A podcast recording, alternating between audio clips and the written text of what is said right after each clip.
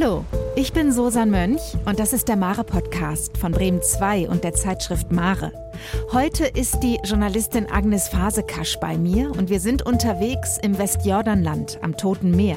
An einem Strandabschnitt, an dem Israelis und Palästinenser sich begegnen und gemeinsam im Wasser schweben. Sehr ungewöhnlich in dieser konfliktreichen Region, aber eben möglich, und zwar am Kalja Beach. Dort hat Agnes für Mare die Zeitschrift der Meere recherchiert. Die israelischen Siedler, die dann eigentlich in ihrem Alltag sich verschanzen in ihren Siedlungen und die treffen dann plötzlich am Strand auf die Palästinenser, vor denen sie sich sozusagen schützen in den Siedlungen. Also es ist schon ziemlich absurd, das Ganze. Und wer am Kalja Beach alles im Blick hat, das ist der Bademeister Mohammed Haddad.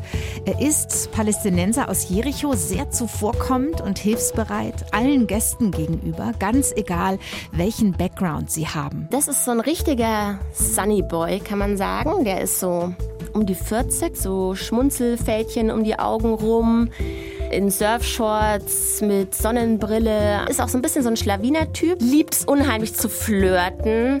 Ähm, ist aber auch wahnsinnig, also sehr sensibel fand ich so im Umgang. Also der versteht so ganz gut, mit welchen Gästen er sich was erlauben kann, was ja sehr wichtig ist, weil die Situation ja da gar nicht so äh, relativ heikel ist am Strand. Über ihn, über Mohammed Haddad, haben Agnes und ich in dieser Folge vom Bremen 2 Mare Podcast gesprochen. Und ich habe verstanden, warum man am Kalja Beach auch magische Momente erleben kann. Aber es war dann wirklich so eine total schöne Stimmung, plötzlich so ein schönes Licht. Und das war dann wirklich so ein Moment, wo man das Gefühl hatte, okay, das ist eigentlich wirklich absurd. Jetzt sind wir hier alle zusammen im Wasser und da schweben die Palästinenserinnen in ihren langen Gewändern neben den Israelis und teilweise eventuell auch israelischen Siedlern im Wasser. Und das war so ein Augenblick, ähm, wo ich das Gefühl hatte, da denkt jetzt wirklich gerade keiner an den Konflikt taucht mit uns jetzt ab ins Tote Meer am Kalja Beach.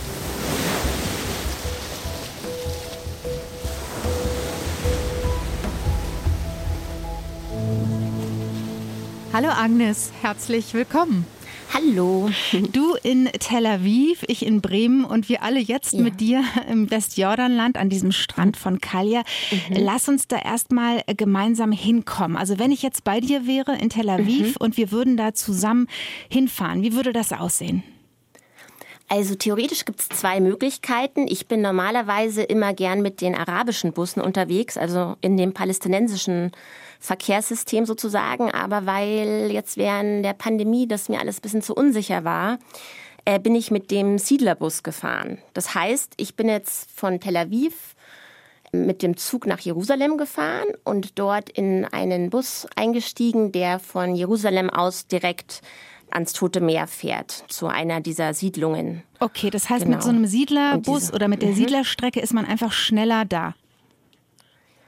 Genau, da ist man schneller da. Also normalerweise, ich bin da immer so ein bisschen, habe da immer so ein bisschen moralische Probleme, weil ich das irgendwie nicht so unterstützen will oder auch auf der anderen Seite, weil ich auch das, Jordanland anders ähm, aus palästinensischer Sicht dann gerne sehen will und deswegen gerne mit den arabischen Bussen fahre. Aber genau, es ist auf jeden Fall viel praktischer mit diesen, äh, mit diesen israelischen Bussen und die sind äh, schrägerweise auch günstiger okay. und haben Panzerglas. Ah, okay. Jetzt sind wir angekommen, Agnes. Ja, wir tun einfach mal so und stehen mhm. da jetzt am Kalia Beach. Ähm, ich schlage vor, wir setzen uns dabei ja. auf so ein großes Strandtuch, das wir vielleicht dabei haben, auf ja. weißen Sand. Ähm, bist du da noch dabei oder sagst du ja. an der Stelle schon, nee, nee, so, so ein weißer äh, Sand ist nicht? Nee, ja, weißer Sand ist nicht. Und ich würde auch fast schon ein bisschen vorher anfangen, dich dann nochmal, ähm, genau, dich dann noch im Bus noch ein bisschen mitzunehmen. Ja. Und zwar, was schon mal verrückt ist, finde ich, ja, ist, dass wenn man vom Jerusalem aus kommt, merkt man ja gar nicht, dass man jetzt in eine andere politische Realität fährt. Also an dieser Stelle im Westjordanland auf jeden Fall nicht. Das heißt, man merkt gar nicht, dass man jetzt eigentlich in Area C ist, heißt es. Also das Westjordanland ist in drei äh, Areas aufgeteilt seit diesen Oslo-Friedensprozessen. Und das heißt, es ist israelisch verwaltet, aber da leben auch Palästinenser und das ist auch die äh, Ecke, wo die ganzen, was ist die Ecke, das ist eben das ganze Gebiet, wo auch die israelischen Siedler ihre Siedlungen haben. Und wir fahren jetzt also mit dem Bus so sandige, immer wüstiger werdende Serpentinen runter in die judäische Wüste. Und an der Seite, an dem Straßenrand, das sind dann oft so ähm, ziemlich, also ja, so Beduinensiedlungen, also wirklich eigentlich nur so Wellblechbaracken und so. Und genau, und dann wird's immer wüstiger und dann kommen wir da so äh, Richtung, sehen wir schon das Tote Meer, so vom mhm. Weiten, so diesig. Und dahinter die jordanischen Berge, das sieht ziemlich schön aus. Das sind so ganz, die sind so rötlich und strahlen dann teilweise in der Sonne so richtig glimmen, so richtig rot auf. Und ansonsten sieht es so ziemlich, ja, eher so mondlandschaftmäßig aus. Okay. Und interessant, aber nicht wirklich, ich weiß nicht, ob es wirklich schön ist, muss ich ehrlich sagen. Und dann sieht dieser Kalia Beach, das sieht dann von, von oben vom Parkplatz aus wie so ein Ferienressort mit ganz vielen Palmen und so. Und dann aber ist der Strand ziemlich weit weg, weil das Tote Meer, das äh, verschwindet ja leider. Das Wasser wird ja von allen Seiten abgepumpt, also vom Jordanfluss und deswegen sinkt der Wasserspiegel im Toten Meer ja so extrem auch.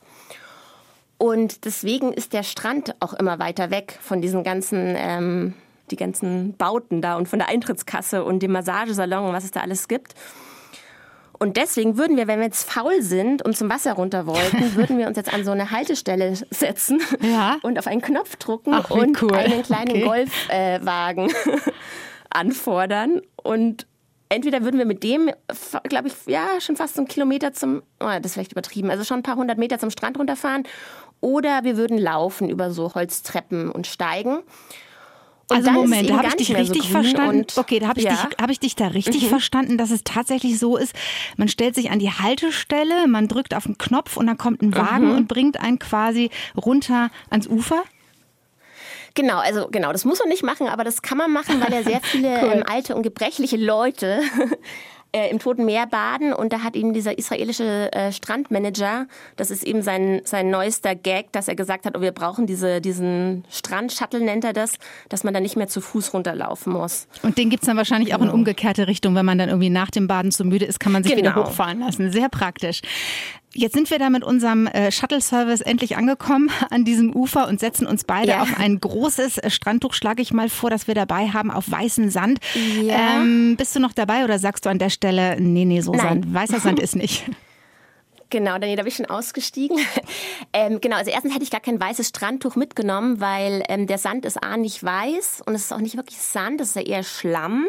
Das ist ja eben dieser Heilschlamm, den die Leute da ganz viele tolle Wirkungen nachsagen. Und der ist aber außerdem auch noch dazu wahnsinnig heiß. Also ich war ja da im Sommer da. Das heißt, das brennt, da verbrennt man sich, wenn man drüber läuft. Man liegt da nicht direkt auf diesem Matschsand, sondern man liegt auf so einer Liege, auf so einer Plastikliege. Okay, und wenn wir uns da jetzt auf diese Plastikliege setzen, das macht übrigens echt viel Sinn. Ich stelle mir gerade vor, das muss, muss wirklich unheimlich ja. heiß sein, der Sand da oder dieser Schlamm. Und wir schauen uns da so ein bisschen um, schauen uns die Leute an, die mhm. da mit uns am Kalia Beach sind. Äh, wir gucken natürlich auch aufs Wasser. Was sehen wir denn da alles? Also es kommt auf die Tageszeit an. Also ich würde sagen, am Morgen sind dann eher israelische Badegäste da.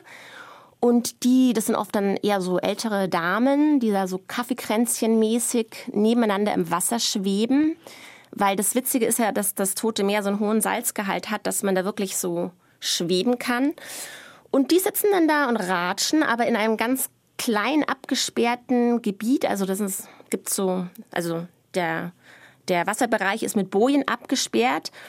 Und das ist eben eigentlich nur so eine Fläche von so einem Reihenhausgarten. Und das heißt, man sieht da diese paar Gestalten. Ein paar haben sich vielleicht schon mit Matsch eingerieben am Ufer. Herrlich. Und schauen eh ganz witzig und verrückt aus.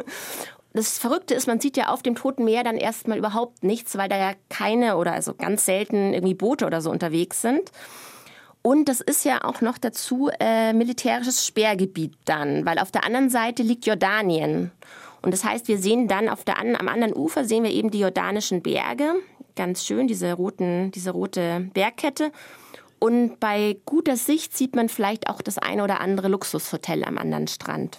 Und bleiben wir noch mal ganz kurz, weil ich finde das Bild gerade so klasse bei diesen Israelinnen, bei denen du sagst, yeah. die schweben da im Wasser zu ihrem kleinen Kaffeekränzchen. Das heißt also äh, an diesen Klischees, man schwebt im Toten Meer und hält irgendwie ein Buch in der Hand oder die Zeitung, ist echt was dran, ja? Ja, also es kommt drauf an. Manche Leute stehen da wahnsinnig drauf und die zelebrieren das dann so.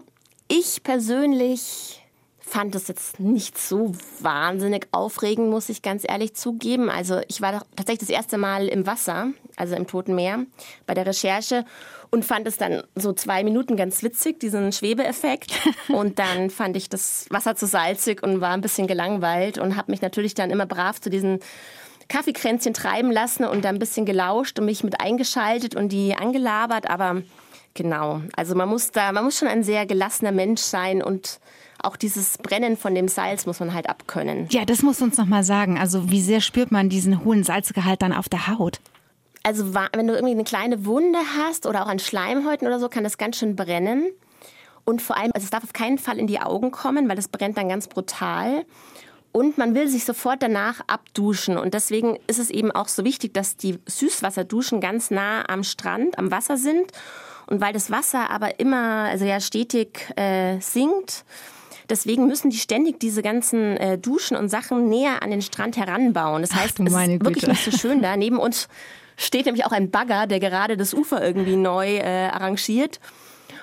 Und ähm, die nennen das in Kalia Beach, die nennen das den Strandjagen, wenn sie jedes Jahr diese ganzen Sachen alle wieder weiter nach unten bauen müssen und dann das Ufer angleichen und so weiter. Okay, weil das, das Meer einfach verschwindet. Das ist ja kein Meer, sondern das ist ja wirklich ein See, das Tote Meer. Und das Wasser wird immer mhm. weniger. Das heißt also, die Abstände werden immer größer ne, zwischen Ufer und bis man dann mal irgendwie genau. im Wasser ist.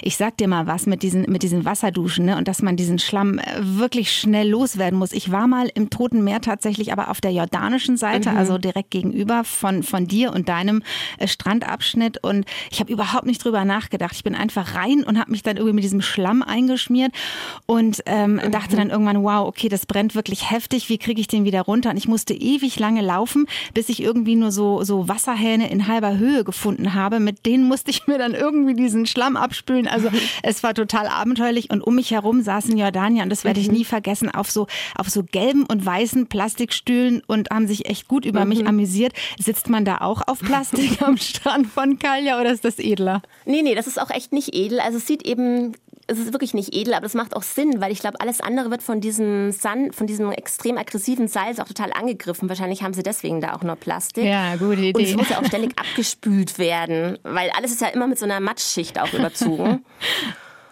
Und ja, genau, also eben dieser wahnsinnige Salzgehalt, das ist ja auch echt dann der Grund dafür, dass der Bademeister da so wichtig ist. Weil man könnte ja auch meinen, dass man gar keinen Bademeister bräuchte an so einem an so einem Salzsee, an dem man gar nicht untergehen kann. Auf jeden Fall, über den sprechen wir gleich. Mohammed Haddad vorher, und das liebe ich einfach, mhm. frage ich meine Gäste sehr mhm. gerne nach ihrer Packliste was sie mitgenommen okay. haben, was nicht fehlen durfte. Ja, also einen dicken Koffer können wir bei dir schon mal weglassen, Agnes, weil ne, du kommst ja aus Tel Aviv. Ja. Das ist ja, wie wir gehört haben, eher so ein Daytrip. Genau. Ähm, was hast du mitgenommen? Also was stand auf deiner Packliste? Also ich war ja ein paar Mal dann zur Recherche da, aber ähm, am nettesten war der Ausflug, wo ich mit der Fotografin zusammen unterwegs war, mit der Tanja Habschuka. Und da hatten wir ein Zelt dabei, ein Wurfzelt, weil wir ähm, über Nacht, weil wir da übernachten wollten.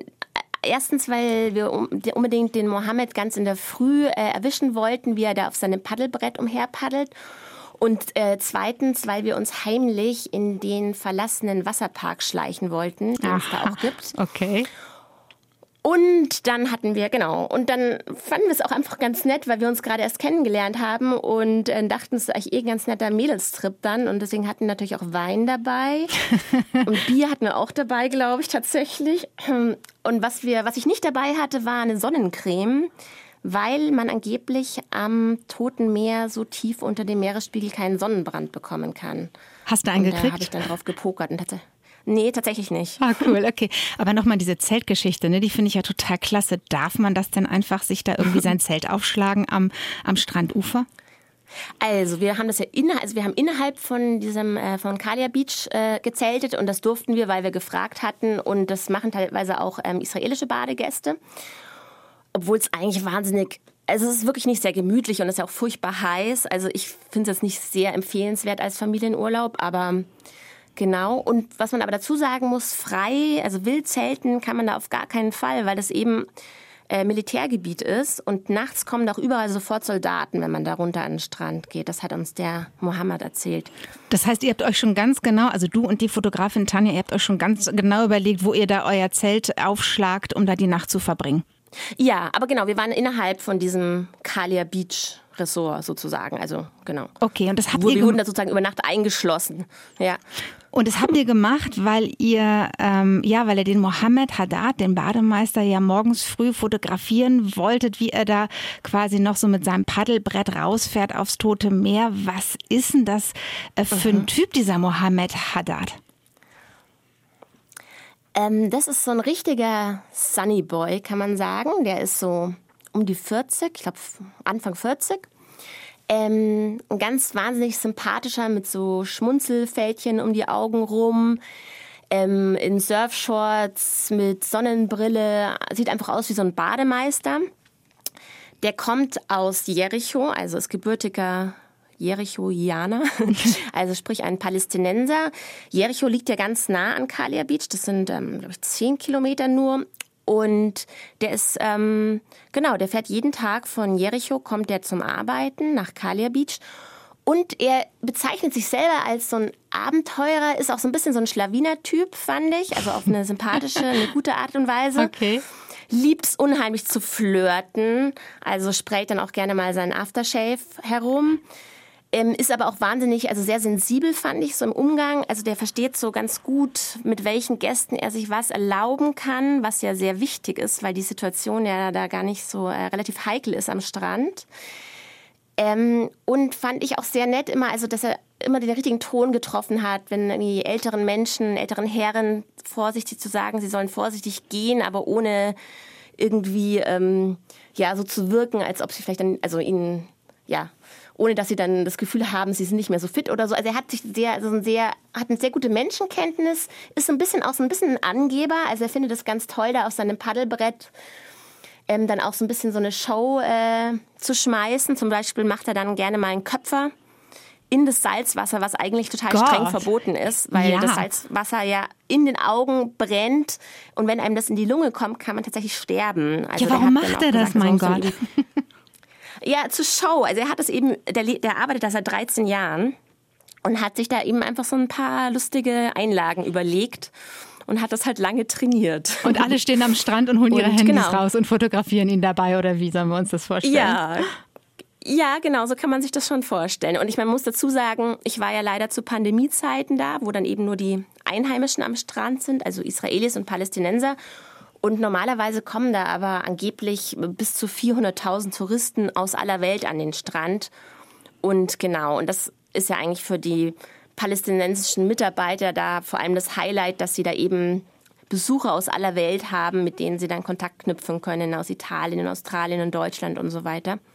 Und die haben ja leider dieses Jahr gefehlt.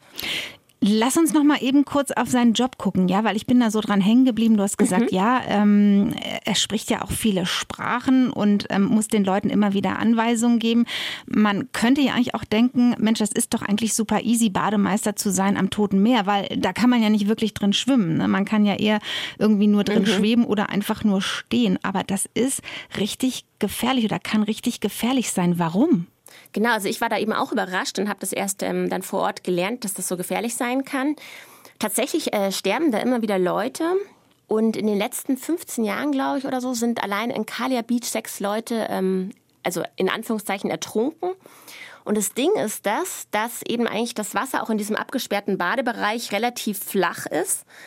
Aber weil ja vor allem auch gebrechliche äh, Leute und Senioren mit irgendwelchen Hautkrankheiten gerne da zum Toten Meer kommen, die werden dann oft davon überrascht, dass einen durch diesen extremen Auftrieb, dass man dann plötzlich so äh, geflippt wird sozusagen. Also man schwupst dann plötzlich so auf den Bauch, obwohl man am besten eben sich in Rückenlage aufhält. Und dann wird's komisch, weil dann kriegt man eventuell Wasser in die Augen, dann sucht man mit den Händen Halt im Schlamm, findet keinen Halt, kriegt Panik, atmet auf blödes Salzwasser ein und ja, also anscheinend kann man, stirbt man da, wenn man zu viel von diesem extremen, also von diesem Salzwasser und diesem extrem hohen Konzentrat in die Lunge bekommt.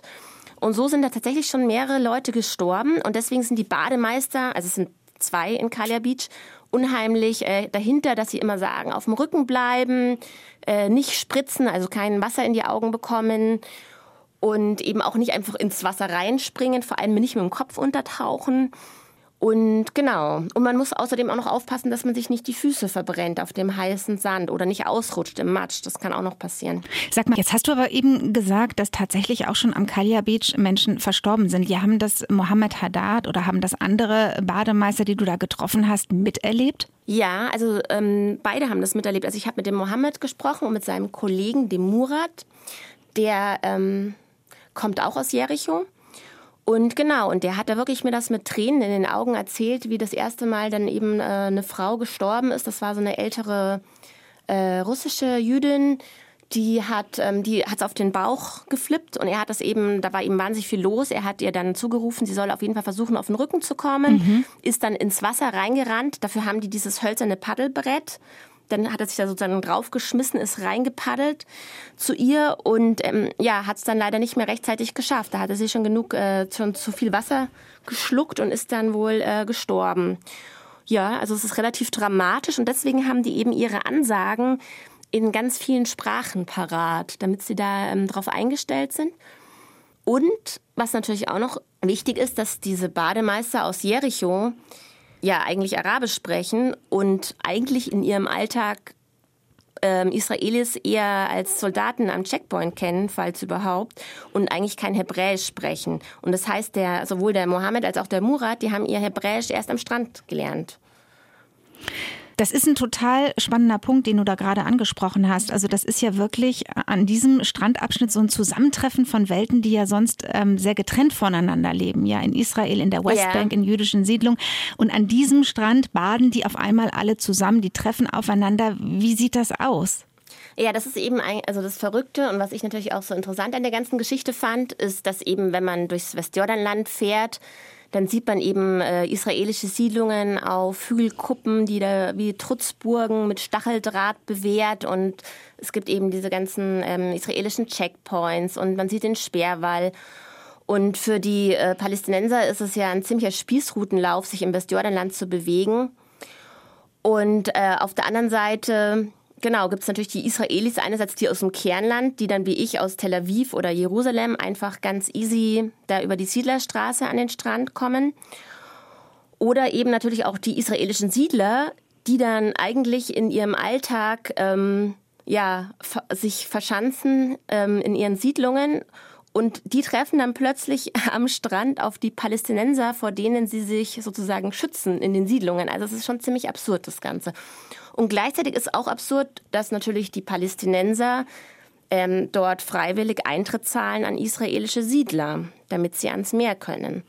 Und wie sieht das aus, wenn die da tatsächlich an den Strand gehen? Also sitzen die da irgendwie gemischt, wild durcheinander oder hat so jeder seinen eigenen Bereich und vielleicht auch so seine Vorlieben, wo er sich gerne mal hinsetzt und ins, aufs Wasser guckt? Ja. Ja, das fand ich natürlich auch sehr spannend zu beobachten. Also man merkt, dass sie sich eben natürlich äh, naturgemäß in der Eintrittsschlange für einen Moment ineinander rein und die Palästinenser fallen einem gleich auf, weil die meisten kommen da tatsächlich in Feiertagsgarderobe, was wahrscheinlich auch daran liegt, dass der Eintritt teuer ist und die Fahrt gar nicht so einfach und es ist relativ ja schon so ein bisschen so ein ja, schon so ein bisschen so ein Hessel da überhaupt hinzukommen. Und für die ist das eben ein, ein, Auf, also ein Familienausflug und die kommen dann da in ihren schönen Klamotten, die Frauen in langen äh, Sommermänteln und Hijab und die Männer hatten auch fast alle lange Hosen an. Mhm. Und die Israelis kommen natürlich gleich in ihren Badeklamotten direkt aus dem Auto. Ja. Allesamt, beide, beide Völker sozusagen, kommen mit riesigen Kühlboxen an. die Palästinenser haben oft ihre Wasserpfeifen noch dabei.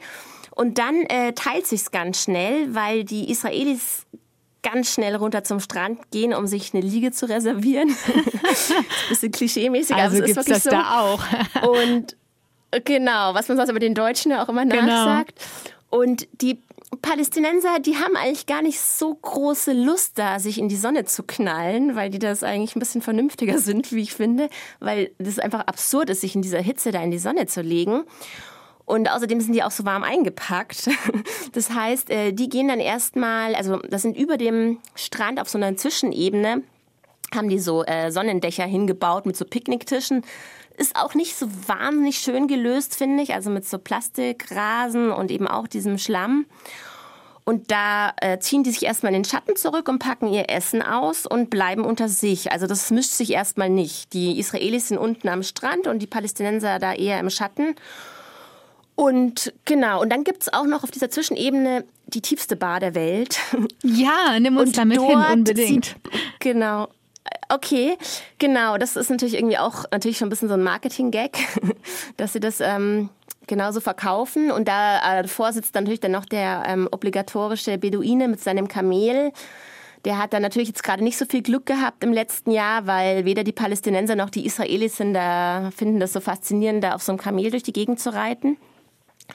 Und genau, und diese tiefste Bar der Welt, das ist halt so, ja, ist so, so eine typische Feriendorfbar. Da dudelt halt irgendwie Popmusik und Sie haben, sie verkaufen Frozen Margarita, der war ziemlich mies allerdings und wahnsinnig teuer, also fast so teuer oder sogar teurer als in Tel Aviv am Strand. Genau, also der Frozen Margarita, der war äh, der war es nicht wert. Okay, der war es nicht wert, aber ja. vielleicht ja ähm, das Essen kann ja sein, dass uns das jetzt irgendwie positiv yeah. umhaut. Ähm, was gibt's da alles an der Bar? Also was kannst du uns da empfehlen kulinarisch? Kulinarisch kann ich auf jeden Fall empfehlen die Falafel, beziehungsweise ich hatte da so einen Teller einfach mit so genau mit so gemischten, typischen palästinensischen, arabischen Spezialitäten. Das war eben so ein bisschen Falafel, bisschen Hummus, so Salate. Das war sehr lecker. Ähm, das war ganz interessant, weil da saß ich da mit dem israelischen Strandmanager, der mir das empfohlen hat, vor allem die Falafel, und gemeint hat, ja, die kauft er eben immer jeden Morgen aus Jericho und die sind viel besser als alles, was man in Tel Aviv bekommt. hat er recht? ja, hat er auf jeden Fall recht, aber genau, aber es ist natürlich auch viel teurer da, also dieses Verkaufen. Aber ja, das ist halt auch ähm, natürlich auch wieder ganz interessant. Die kommen da mit seinen Mitarbeitern aus Jericho äh, zusammen an den Strand und ja, das, also die haben tatsächlich sehr gut geschmeckt. Und das fand ich natürlich trotzdem auch wiederum so ein bisschen, ja, also auch wiederum ganz interessant, weil er eben seine Mitarbeiter aus Jericho mit der Pinzette pickt, wie er das ausgedrückt hat, und eben auch das Essen. Und da hast du ja unter anderem, und ich weiß nicht, ob dir das zum Beispiel auch aufgefallen ist, als du eben in dieser Bar warst und da gegessen hast, du hast ja schon gesagt, die Mitarbeiter, die ganze Mannschaft im Grunde, ähm, Köche, Kellner, mhm. den Bademeister, die werden aus Jericho jeden Tag an Kalia Beach gefahren und du schreibst, das ist für die wirklich eine Möglichkeit, in so ein komplett anderes Leben einzutauchen. Also ähm, das ist mehr als nur so ein Fenster in eine andere Welt. Warum ist das so? Ja, also einerseits muss man natürlich dazu sagen, dass ähm, die wirtschaftliche Situation in Jericho ziemlich mies ist. Und ähm, was unter anderem auch daran liegt, dass eigentlich Jericho klassisch äh, oder traditionell ein, ein Bauerndorf war und dass die jetzt immer weniger Wasser für ihre Felder haben wegen den israelischen Siedlungen drumherum. Und auf der anderen Seite ist es eigentlich ein Touristenort, aber das ist natürlich auch durch die ganze Situation alles nicht mehr so, ähm, ja, es kommen auch nicht so wahnsinnig viele Touristen eben. Und deswegen suchen halt viele Einwohner in Jericho Arbeit in den umliegenden israelischen Siedlungen. Das ist ein Grund. Aber natürlich ist dann Kalia Beach schon so ein bisschen der Checkpoint, weil es natürlich äh, wesentlich spaßiger ist, da am Strand zu arbeiten, als auf so einer Dattelplantage. Und was halt für die ähm, ganzen Barleute und auch die Bademeister so das Besondere ist, dass sie gesagt haben, das ist eben so toll, dass normalerweise, also in Nicht-Pandemie-Zeiten, dass wirklich Touristen und Urlauber aus aller Welt mhm. kommen. Und mhm. sie haben eben das Gefühl, da vor ihrer Haustür an diesem Strand, in diesem eigentlich in dieser Situation, dass sie eigentlich immer das Gefühl haben, sie sind so total abgetrennt von der Welt im Westjordanland. Da kommen dann plötzlich eben Besucher aus aller Welt und sie können, und es ist auch eine friedliche Situation mehr oder weniger, und sie können da Kontakte knüpfen mit eben, ja, mit Touristen aus Italien und Australien und Deutschland. Und das fanden eben ganz viele so besonders. Und ich glaube, da schwingt auch so ein bisschen die Hoffnung auf ein anderes Leben mit. Das hatte zum Beispiel, also einige von den Mitarbeitern, die haben eben auch Freundinnen aus dem Ausland. Einer von den Barmitarbeitern hat eine deutsche Freundin und besonders interessant fand ich die Geschichte von Murat, das ist der zweite Bademeister. Der hat seine große Liebe am Strand von Kalia kennengelernt. Ach, wie romantisch. Und das Jetzt bin ich neugierig. Eine, ja, das ist wirklich ja, das ist wirklich romantisch und zwar ist und das ist eine ungarische Jüdin aus also eine ungarischstämmige Jüdin aus Jerusalem. Und das ist natürlich schon interessant, dass sich da der Palästinenser und die Jüdin am Strand äh, kennen und lieben gelernt haben. Und er lebt jetzt inzwischen, also er ist auch ursprünglich aus Jericho und lebt jetzt aber inzwischen bei ihr in Jerusalem. Das heißt, er hat jetzt einen Jerusalemer Personalausweis, der ihm viel mehr Freiheiten ähm, zugesteht. Und er hat aber erzählt, und das fand ich natürlich auch äh, sehr bezeichnend, dass seine Freundin oder seine Frau inzwischen, als die ihn zum ersten Date nach Jerusalem eingeladen hat, ja. da hat er ja halt erzählt, ja du, aber ich kann da nicht, ich kann nicht einfach nach Jerusalem fahren, ich bin Palästinenser, da brauche ich jetzt erstmal eine Erlaubnis. Und der Murat ist halt äh, Anfang Mitte 30, das heißt, es ist eigentlich genauso das Alter, wo man dann, wo es dann besonders schwer ist, eine Erlaubnis zu bekommen als männlicher Palästinenser. Und ähm, dann hat die ähm, hat seine Frau war dann ganz verwundert eben und hat dann gemeint, ach so, das, also sie wusste das gar nicht. Und dann hat er eben auch gemeint, ja, so viele Israelis, die eben da zu ihnen an den Strand kommen, denen ist es gar nicht klar, dass sie wie eigentlich die politische Situation gerade ist und wo sie eigentlich gerade sind und auch überhaupt, was die Palästinenser dürfen und was nicht. Also wie eigentlich der Alltag der Palästinenser da aussieht. Dafür genau brauchst du quasi ziemlich verrückt. Genau und dafür brauchst du wahrscheinlich genauso diese Begegnung, von denen du uns gerade eben erzählt hast. Also zum Beispiel, dass der yeah. Murat eben genau an diesem Strand äh, seine jetzige Frau, eine Jüdin, kennengelernt hat. Das finde ich total spannend. Also insofern wirklich ähm, ein Stück Normalität, was sie da wahrscheinlich jeden Tag erleben können, wenn sie von Jericho dahin gebracht werden, aber auch eben die Möglichkeit Möglichkeit, sich wirklich, ähm, ja, sich wirklich äh, miteinander zu verbinden quasi.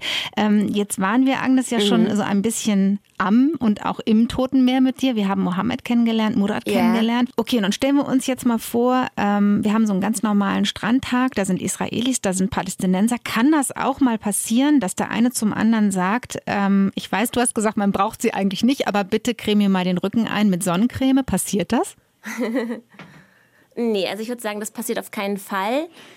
Also als ich da war, hatte ich schon das, das Gefühl, dass die sich ähm, so äh, für sich bleiben. Das haben auch alle gesagt, also sowohl die Palästinenser, mit denen ich gesprochen habe, die haben gemeint, ja, es stört jetzt nicht, dass sie da mit Israelis baden, aber man bleibt für sich. Gleichzeitig muss man dazu sagen, dass jetzt zum Beispiel die Palästinenserinnen da auch ähm, nicht im Bikini baden waren. Also es kann natürlich auch sein, dass manche das machen, aber die, als ich da war, waren die Palästinenserinnen alle in ihren, äh, also sie sind in voller Kleidung und mit Hijab ins Wasser gegangen. Falls sie ins Wasser gegangen sind, sind auch nicht alle Frauen. Das heißt, die mussten sich sowieso nicht eincremen. Und bei den Israelis hatte ich so ein bisschen das Gefühl, dass die die Situation einfach so ein bisschen ignorieren. Also ich hatte ja zum Beispiel mit einem äh, Familienvater gesprochen, der aus Tel Aviv gekommen ist und den ich schon so eingeschätzt habe wie einen liberalen Tel Avivi. Und der meinte, oh, es ist ihm gar nicht aufgefallen, dass hier auch Palästinenser baden, weil ihm das, glaube ich, von mir ein bisschen unangenehm war zu sagen, oh ja, ich bin ja eigentlich jetzt hier auf Siedlerland. Und so wird es so ein bisschen ignoriert, obwohl man eigentlich nebeneinander im Wasser ist. Also es ist schon ein bisschen absurd.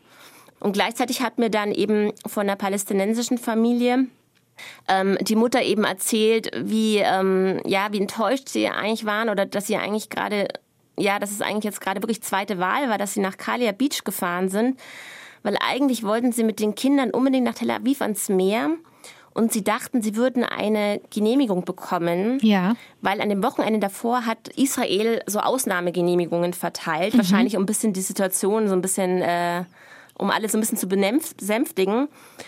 Und dann haben sie aber doch keine Genehmigung bekommen und die wollten überhaupt nicht nach Kalia Beach und die haben dann alle gemeint, ja, also die Mutter hat dann immer das mit einem freundlichen Lächeln so ein bisschen weggelächelt, aber ihre Nichte hat gemeint, also ja, die Israelis nehmen uns alles weg. Ah, spannend. das heißt, sie wollte eigentlich, eigentlich ans Mittelmeer. Ja, ja. Sie wollte unbedingt ans Mittelmeer und Totes Meer ist für sie überhaupt kein, war für sie überhaupt kein vergleichbarer Spaß, weil salzig und heiß und ja, kein, kein Meer- und Strandgefühl eigentlich. Und für die kleinen Kinder ist es halt auch nicht so toll. Also die hatten dann noch so Kleinkinder dabei und die müssen ja dann wahnsinnig aufpassen, dass sie dann kein Salz in, in die Augen bekommen. Okay, das heißt, da höre ich auch raus. Genau. Da, natürlich spürt man da auch diesen Konflikt, ne, wenn man da jetzt irgendwie einen Tag am Toten Meer ja. verbringt und die da gemeinsam erlebt, Israelis und Palästinenser, ja, dann hat man eben auch Geschichten wie die, von der du gerade erzählt hast, dass die junge Frau sagt, nee, Moment mal, ich finde es ja eigentlich gar nicht toll. Ich wäre viel lieber ins Mittelmeer gesprungen, darf sie aber nicht. Ja, genau. Und es gab da wohl immer wieder Streit, weil da wird nämlich schon so eine Art äh, Racial Profiling betrieben am Eintritt dass nämlich junge palästinensische Männer dürfen nicht alleine kommen, nur also, also nur in Familien mit Familienanhang. Woran liegt das? Ja, weil sie eben sagen, dass die jungen Palästinenser, dass die dann eben äh, zu viel gaffen würden und so weiter und so fort.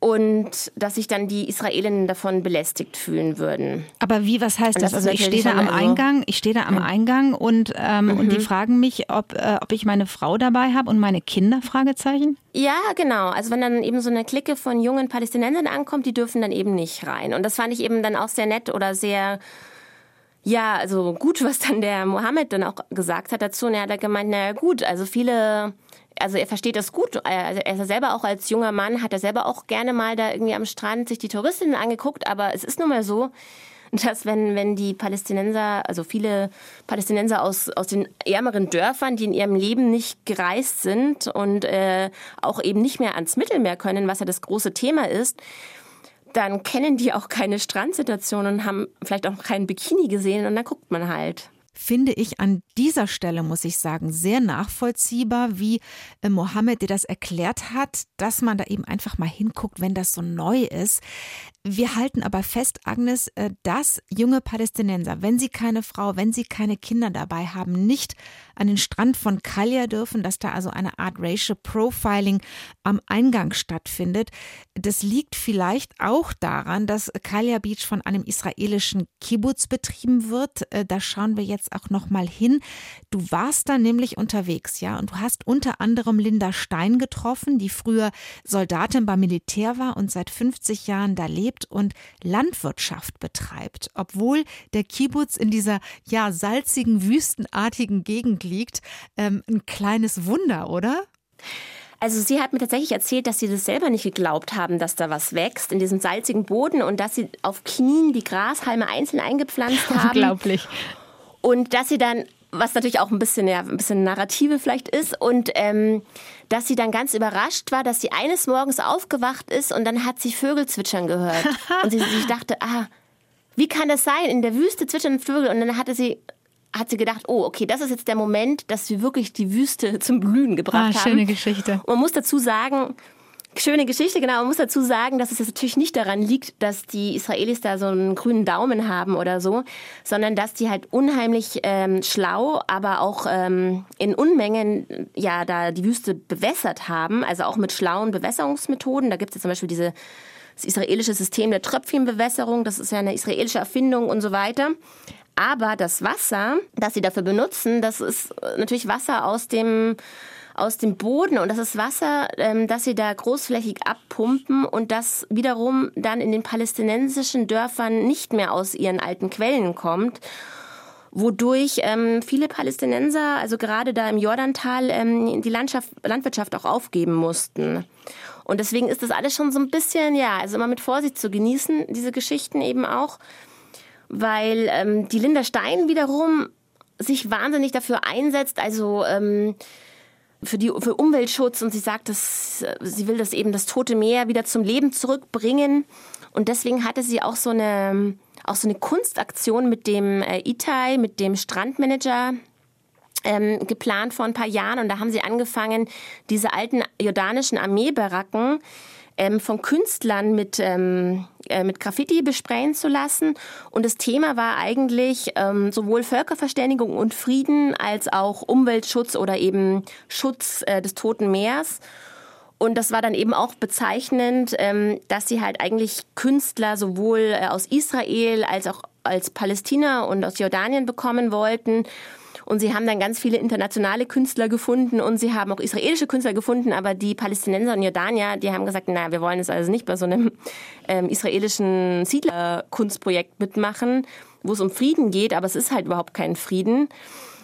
Und ähm, also das heißt, die leben da schon auch so ein bisschen in ihrer eigenen Welt und erklären sich das natürlich dann auch für sich so.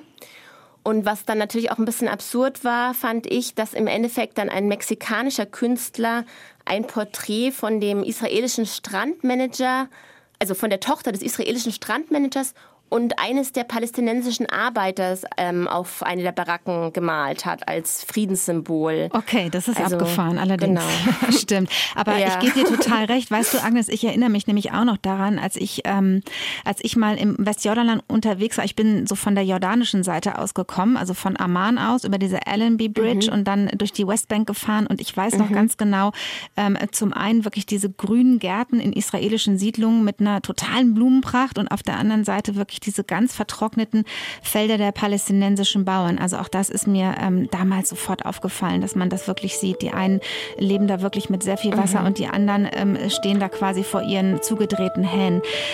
Jetzt hast du uns mitgenommen an diesen wirklich wunderschönen Tag am Toten Meer, am Kalia Beach. Hast du dir da was mitgenommen? Also gibt es so ein Souvenir, bei dem du dir gedacht hast, das muss ich jetzt unbedingt irgendwie mir in meine Wohnung in Tel Aviv stellen? ähm, ehrlich gesagt nein, was daran liegt, dass ich ja in einer Siedlung war. Also Kalia Beach ist ja trotzdem von der Siedlung gemanagt und da habe ich dann so, schon so ein bisschen Probleme und wollte mir jetzt kein ähm, totes Meersalz da aus dem Souvenirshop kaufen oder auch keine ähm, Datteln von der ähm, israelischen Plantage. Aber ich bin natürlich auch, äh, auch da ein bisschen scheinheilig und ich habe mir dann ähm, eine Massage geben lassen, die Aha. wahnsinnig gut war. Ach, cool. Siedlerin. genau. Und die Fotografin auch. Die palästinensische Fotografin hat sich auch von ihr massieren lassen. Und wir waren beide total hin und weg. Das war mit so Hot Stones und äh, allen möglichen Sparenzen und es war wirklich wahnsinnig gut. Das klingt total klasse. Das kann man da direkt am Strand machen lassen oder wie sollen wir uns das vorstellen? Genau, also der Strandmanager, der Itai, der hat sich, der eben auch aus Kalia kommt, der hat sich eben vorgestellt, aus Kalia Beach so eine Art Disneyland zu machen, wo es eben alles gibt. Und es gibt eben einen Massagesalon, ähm, also neben dem Restaurant und der Bar und dem Souvenirladen gibt es eben diesen Massagesalon, wo man auch so eine totes Meer Matschbehandlung machen kann. Das fand ich jetzt selber nicht so äh, verführerisch. Und eben auch so äh, klassische Massagen. Jetzt wissen wir ganz genau Bescheid. Also erstmal geht es quasi ans Tote Meer, dann geht es einmal irgendwie kurz eine Runde rein, dann wäscht man sich den ganzen Schlamm ab, geht hoch, entspannt sich in der lowest bar of the world und anschließend gönnt man sich eine tolle Massage. Der perfekte Tag, oder? Genau. Ähm, wenn du noch mal so zurückschaust auf diesen Tag oder diese, diese Nacht im Zelt und dann diesen Tag am Kalja Beach, was ist für dich so yeah. eine sehr, ja, eine sehr besondere Begegnung oder ein wirklich schöner Augenblick, den du noch mal sofort vor Augen hast, wenn du daran zurückdenkst? Also, ähm, am schönsten oder am eindrücklichsten fand ich eigentlich, weil ich eigentlich selber mir das eigentlich alles zu heiß war da auch, muss ich sagen. Und ja, wiederum den meisten Palästinensern auch. Und es war dann eigentlich auch immer so ein bisschen so ein Kommen und Gehen. Aber dann, so gegen späten Nachmittag, ist plötzlich das Licht so umgeschlagen. Und dann war wirklich total, also es war so ein total schönes Licht plötzlich. Und ähm, die Berge sind so rot aufgeleuchtet. Und da hatte ich dann auch wirklich so das Gefühl, das war dann so ein plötzlicher Moment. Da hatte ich vorher mich mit dem, sowohl mit dem israelischen Vater unterhalten, als auch mit dieser palästinensischen Familie, die eigentlich ja sehr frustriert war. Und da hatte ich das Gefühl, das war dann so ein Moment, wo wirklich alle alles vergessen haben und gerade diesen Moment so genossen haben.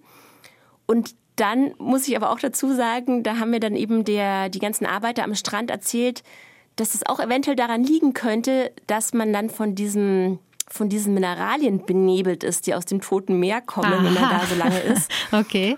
Und zwar ähm, behaupten die, dass dieses Bromid, was da unter anderem, oder Brom, was unter anderem in diesen äh, Mineralien ist, das ist nämlich auch ein Bestandteil von äh, Schlafmitteln, habe ich äh, nachgeforscht.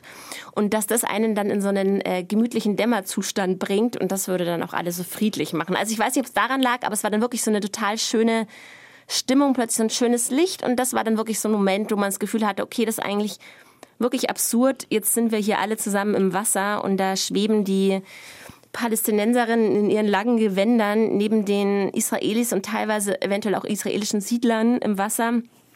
Und das war so ein Augenblick, ähm, wo ich das Gefühl hatte, da denkt jetzt wirklich gerade keiner an den Konflikt. Was für ein schöner Moment, von dem du uns da erzählst. Danke, Agnes, dass du uns mitgenommen hast ins Westjordanland, ans Tote Meer, nach Kalja Beach, an den Strand, an dem tatsächlich Palästinenser und Israelis zusammen baden im Wasser, schweben, sich reinstellen oder einfach nur ein Picknick im Schatten, so mit Blick aufs Wasser genießen und zumindest für einen Moment, ja, für einen Moment den Konflikt beiseite schieben können. Ich danke dir ganz herzlich fürs Mitnehmen. Ja, sehr gerne. Es hat sehr viel Spaß gemacht und danke auch.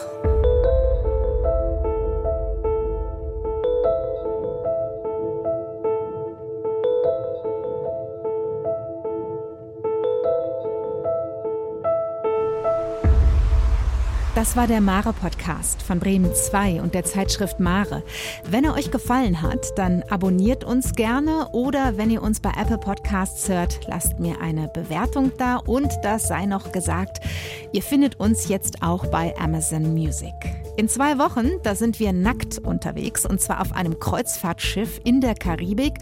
Der Journalist und Buchautor Marc Engelhardt wird uns davon erzählen, denn er hat eine Woche auf dem Big Nude Boat verbracht und zwar mit 2058 anderen Nackten. Und er sagt, diese Kreuzfahrt konnte ich nur nackt ertragen, angezogen, das ging gar nicht. Lasst euch also überraschen, warum und wieso er zu diesem Fazit gekommen ist.